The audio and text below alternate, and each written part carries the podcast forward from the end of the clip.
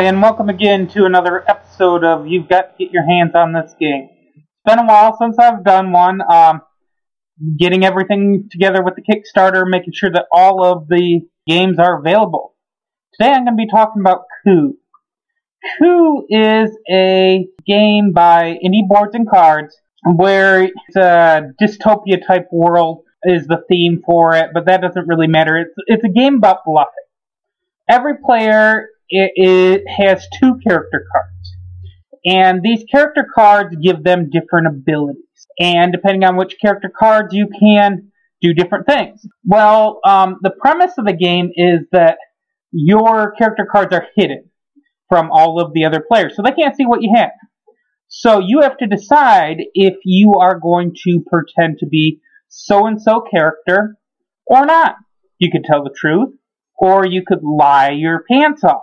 Um, if you're lying your pants off, then people can call you on it. And if they call you on it, what they're doing is they're risking um, losing one of their influence cards, then they have less cards, so they have less abilities.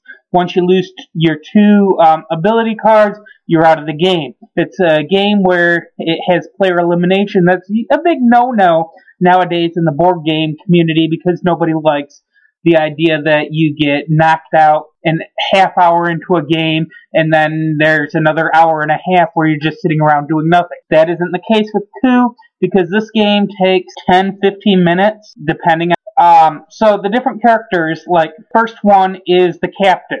The captain lets you steal two coins from another player. The coins they're used for um, knocking out other players. So the captain, you just directly steal two coins from another player. If someone thinks, hey, you're not the captain, well, they can claim that you're lying, and then you prove it. Two characters have the ability to defend against the captain. Another one is the assassin. The assassin allows you to knock out another player for only three coins. Usually it takes seven coins in order to knock out a player. You can do it for cheaper. But there's another card called the Contessa. If you have the, the Contessa's only ability is that they block assassination.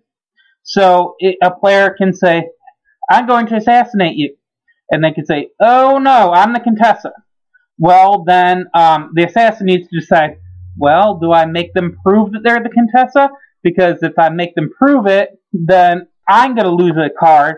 But if they're not that, I would have been able to wipe them out. So you, there's always this choice. Um, another one is the Baron. The Baron blocks other people from getting as, as many coins, and it can also take more coins than the other players. But the Baron can't block against the Captain, who just steals coins outright.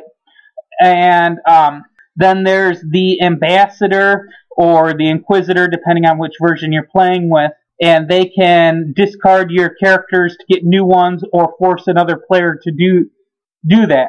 But basically, the whole game is around the idea that you're bluffing and you need to decide if the other player is lying or not. Ultimately, as players get eliminated, it's eventually going to become a one-on-one game and a race to get coins because if you have enough coins to do a coup against someone, then they knock out the card. There's no defense for it, or they could try to do, use the assassin.